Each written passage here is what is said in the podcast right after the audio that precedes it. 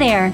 Welcome to Simple Acts, Big Impact, celebrating teen changemakers. I'm your host, Natalie Silverstein. I'm an author, philanthropist, and passionate advocate for family and youth service. On this short weekly pod, I have the honor of meeting tweens, teens, and young adults who are volunteers, advocates, nonprofit founders, activists, and fundraisers. My goal is to celebrate and amplify these big hearted people and the work they're doing, and to inspire you all, no matter your age, to find your purpose and passion through meaningful service to others. I firmly believe, and these conversations will convince you, that every person can make a difference, one simple act at a time. Next Tuesday is Election Day, and I'm honored to share this truly inspiring conversation with Isaiah Santiago, the 19 year old Commissioner of Education in the city of Rochester, New York. Isaiah's story blew me away. He is one of the youngest elected officials in the United States. There is so much in this episode the need for mental health services and positive role models for young people, and the importance of giving stakeholders a seat at the table. I cannot wait to see all the good that Isaiah will do for the young people of Rochester and for the world. And let this be a reminder listen to young people. And please, if you're over 18, get out there and vote. Our future depends on it. Welcome back, everybody. I am so excited to introduce you to Isaiah Santiago. He has a pretty incredible story to share with us today. Hey, Isaiah, how are you?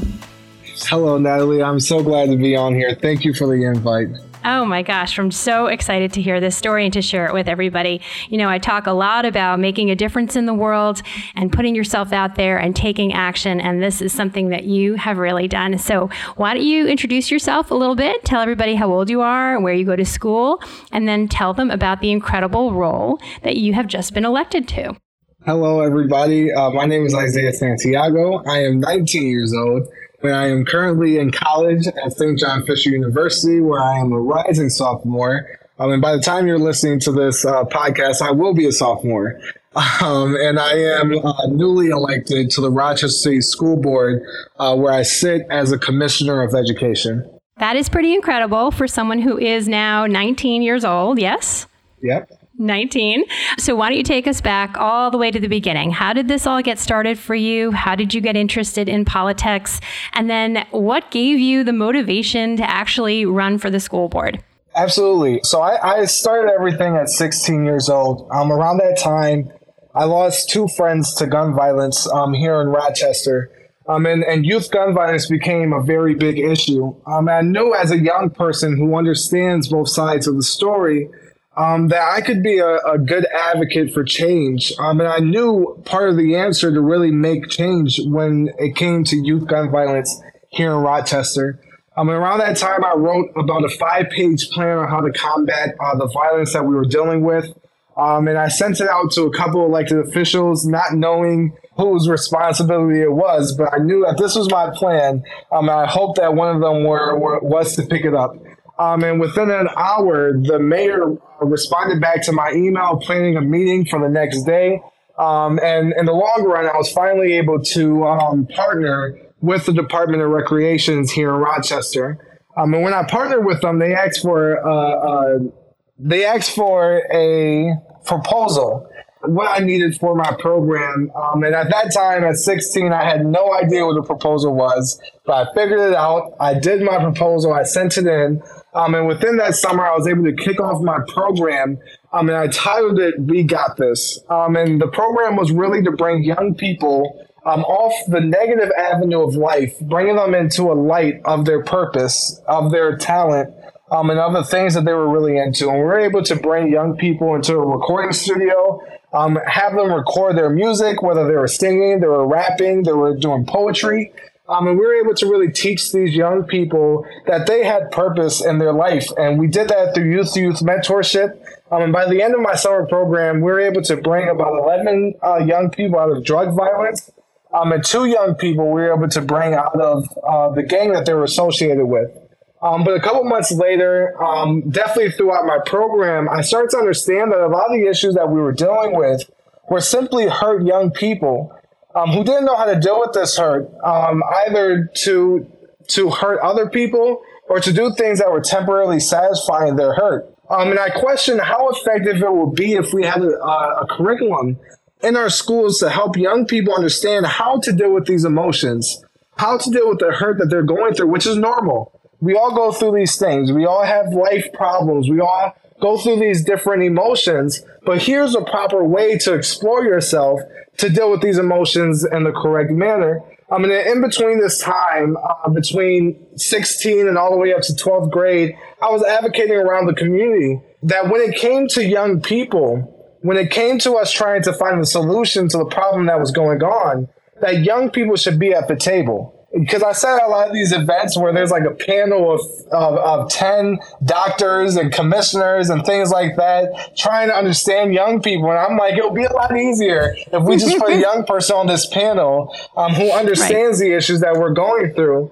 Um, I really started advocating to put more young people at the table of change, at the table of policy um, because our voice is important, definitely in what we're going through in today's time. And honestly, our engagement um, is the most important engagement at the time that we're at now. So I started advocating to have more young people at the table and, and continuing to advocate for youth mental health. And this curriculum that I created is still being constructed right now, and it will soon be in all of our high schools here in Rochester. But I continue advocating for, for youth mental health um, and I began to travel around the state, speaking to systems, systems of care, to, to systems and people in power on how to better uh, cater to the younger generation. Um, and actually, three weeks ago, I just spoke at the governor's mental health summit.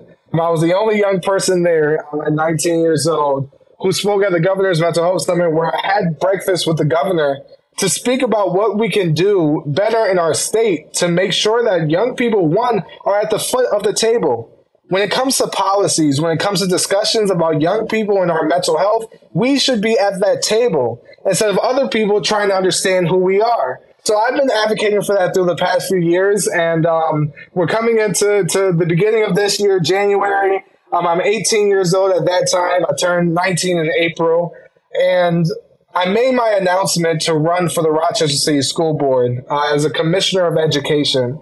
Um, and of course, Rochester went to an uproar. Um, everybody was excited to hear that a young person was running. And of course, I went through a whole, um, a whole discussion in my own brain on if I could do this. Um, I am in college. Does, are the people that's currently in politics, who's been in our politics for a long time, am I going to be able to get respect? Am I even going to win this election? Um, am I going to put all this work in and not win? And I made that announcement, although, you know, I did go through this whole argument in my own brain, but I did that because I understood that in running, it won't only be a candidacy, but it will be a statement to our to everybody that young people are ready for change. And it'll be a statement to, to our adults and to our current election officials, but it'll also be an encouragement to our young people in Rochester to let them know that they can also join uh, uh, local politics and they can also join and be at the table of change. And not only youth in Rochester, but youth all over the world, that we are powerful in the voice that we have. And we do have every requirement to sit at these tables and be an advocate for who we are. Sure, you bet. And you won, right? so that's and amazing. I, and I won. And, and you won, which really tells you something. It tells you something, right? It tells you that you're correct, that you have um, the power to do this, that you have the knowledge, that you have the ex- you may not have the experience, but you're willing to work and you're willing to listen and to learn, and that people trust you. People elected you to this position, right? They they listened to you, they liked what you had to say, and they voted for you, and that is super super powerful. I loved everything that you said there, but a few things that really jumped out to me is in the first part of your story um, which this incredible plan that you put together to combat youth violence in your community. I love that you, um, you know, reached out to the mayor. I love that he got back to you right away. That his office got back to you because I do feel like sometimes people they say politi- politicians say, please, you know, give me feedback, tell me what you want, tell me what you think, and then they don't actually want to hear what you think. So the fact that the mayor responded to you and that the folks there said, give us a plan or give us a proposal, and I love that you just are so honest honest to say, I didn't know what that was, but I figured it out. Everything can be figured out. And if you, you had ideas, you knew what you wanted to do, you just had to. Did you get any help with that plan or that proposal that you put together, your five step plan, or did you just kind of put that together out of your own out of your own head? No, I, I just put it together. I, I was honestly determined. I was honestly determined uh, to make change. We were seeing a lot of, we we're losing a lot of young people here in Rochester. Um, and I was pretty determined, and, and I did the, the five page plan on how my life went because I, I wasn't always the best person. I wasn't always the best student. I wasn't always the leader that I am today. Um, I used to, to, to get into to things, um, and and I knew that there was there was a, a, a step that got me into where I was um, at that moment, um, and I, I thought into my brain on how I transitioned from that walk of life to the walk of life that was currently going on, um, and how can we make this a program for other young people to do the same? And for me personally, um, I was uh, my friends forced me into this program um, in middle school called Studio 678, where we did photography. And before then, I didn't think that I had much purpose. So I was getting into things I shouldn't have. But when I got into photography, I figured out, you know, I'm pretty good at this. Um, and, and I, I must say, and I hope nobody from my class hears this, but I think I was the best student out of all of them you know, I did the best pictures, um, and I sold the most pictures. And at the ceremony, um, the program put me in front of an audience, my first audience that I spoke in front of. Um, and, and that really empowered me. That really empowered my voice to understand that people want to hear from me. People want to hear from us. Definitely when we offer, definitely when we offer the best that we can offer. So, so that's really where I found my purpose. And I understood that this program is what really helped me so how can I also create a program that can help some other young people in my community? Amazing. That's amazing. And and it's so true. And it's there's a lot of these types of phrases out there, you know, like fake it till you make it, you know, or this idea of imposter syndrome and all these things. All it takes is, as you pointed out, you found something that gave you some purpose and you found joy in it and you were good at it, right? And so now you just wanted to offer that to somebody else, you know, to give other kids this opportunity. And I loved what you said about youth to youth mentorship because that is the most powerful thing, right? Is for kids to talk to other kids and to give them an outlet, to give them a way to someone to talk to who understands what they're going through. I mean, both programs, your the mentorship program and the and the youth mental health program, which is so so important. The other thing that you said that I really love, and um, you know, it's it's so true, is having a seat at the table is so critical. How can these adults sit around and talk about young people and the problems that they're facing without actually talking to young people who are facing these issues in your community? You know, I heard once at a conference, someone said, um, it was a DEI conference specifically, but she said there's this phrase, nothing about us without us right? Like you cannot make decisions about us, whatever the us is, whatever type marginalized group or other type of group that is. You cannot make decisions about us without our input, without us having a seat at the table. So I I absolutely love that you said that and that you stuck to it and that that's, you know, been part of your platform in running for this for this position. So so tell me more about this role and and the fact that your you know, your position is called the Commissioner of Education. that's really like a big deal deal for a young person. And, and again, um, you know, one of the youngest elected officials in the country. It's incredible. So what exactly is that position? What is, what, it, what are the roles for it? What are the responsibilities? And is this something you're going to be able to manage as you're also going to school? Yeah, so absolutely. So the, the school board is basically we, we're the presiding body over all the uh, schools in Rochester. I mean, I believe that the school district um, overlooks around 30,000 students altogether. And, and the school board is the, the body that, that creates the policy for the school district. We also um, are the people that, that passes the budget and decides where the money is going towards in our school district. Um, and then we also supervise the superintendent. Um, and for the people who don't know who the superintendent is, it's kind of like the president of the school district, basically. Right. I think everybody everybody's heard that. Everyone knows that. So superintendent is always a big that's a big person with a lot of power. So, but you you all as a school board supervise him. He's the he sort of works for you, right? Absolutely. And and we supervise him to make sure that he's doing his job correctly, to ensure that he is actually implementing the policies that we create um, and that the, the funds that we're we're putting towards in our budget um, is going towards what they were planned to go towards um, in the first place. I mean, the reason why I thought that I could be effective in this role is because one, I just graduated from the school district last year, so I understand the issues that we're dealing with inside of our school district and the solutions that our young people, our students, our parents, and our teachers are looking for. Um, but two, as a young person and as a person in Rochester, understanding how the school district has a direct correlation to a lot of the problems that we deal with in our city. The city doesn't get better if our education doesn't get better. And there's a direct correlation between those two. Um, and understanding that, that in my role, I could really push youth mental health. I could really push more services for that. I could really push for more young people at the table. And I could really push for a better district altogether. So as far as me going to, to college and also sitting in this uh, political office at the same time, um, it's, it's about time management. Um, and time management is not an easy deed and no way um, because you have to create a schedule and you have to stick by it. So it takes extreme discipline. It takes you um, being able to, to really deal with delayed gratification. And when I speak around the state to other young people, I speak about how important it is uh, when it comes to delayed gratification because uh, when you're in school, it's easy to to join the students who are in the hallways, um, who are not doing the best things. Right now, it, it's easy to join the Kia boys and stealing cars and getting into these other things.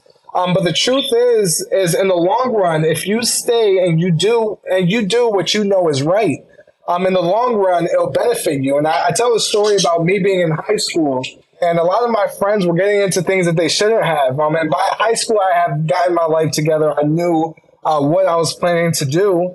Um, and they would want me to come. And a lot of times I'll just say, no, I'm, I'm not coming. No, thank you. I'm all good. Um, and in the long run, it made me lose friends. You know, by the middle of high school, I, I didn't have many friends anymore. Um, but look at where I am now. You know, look at where I am now. I'm speaking with the governor. I'm in a political office.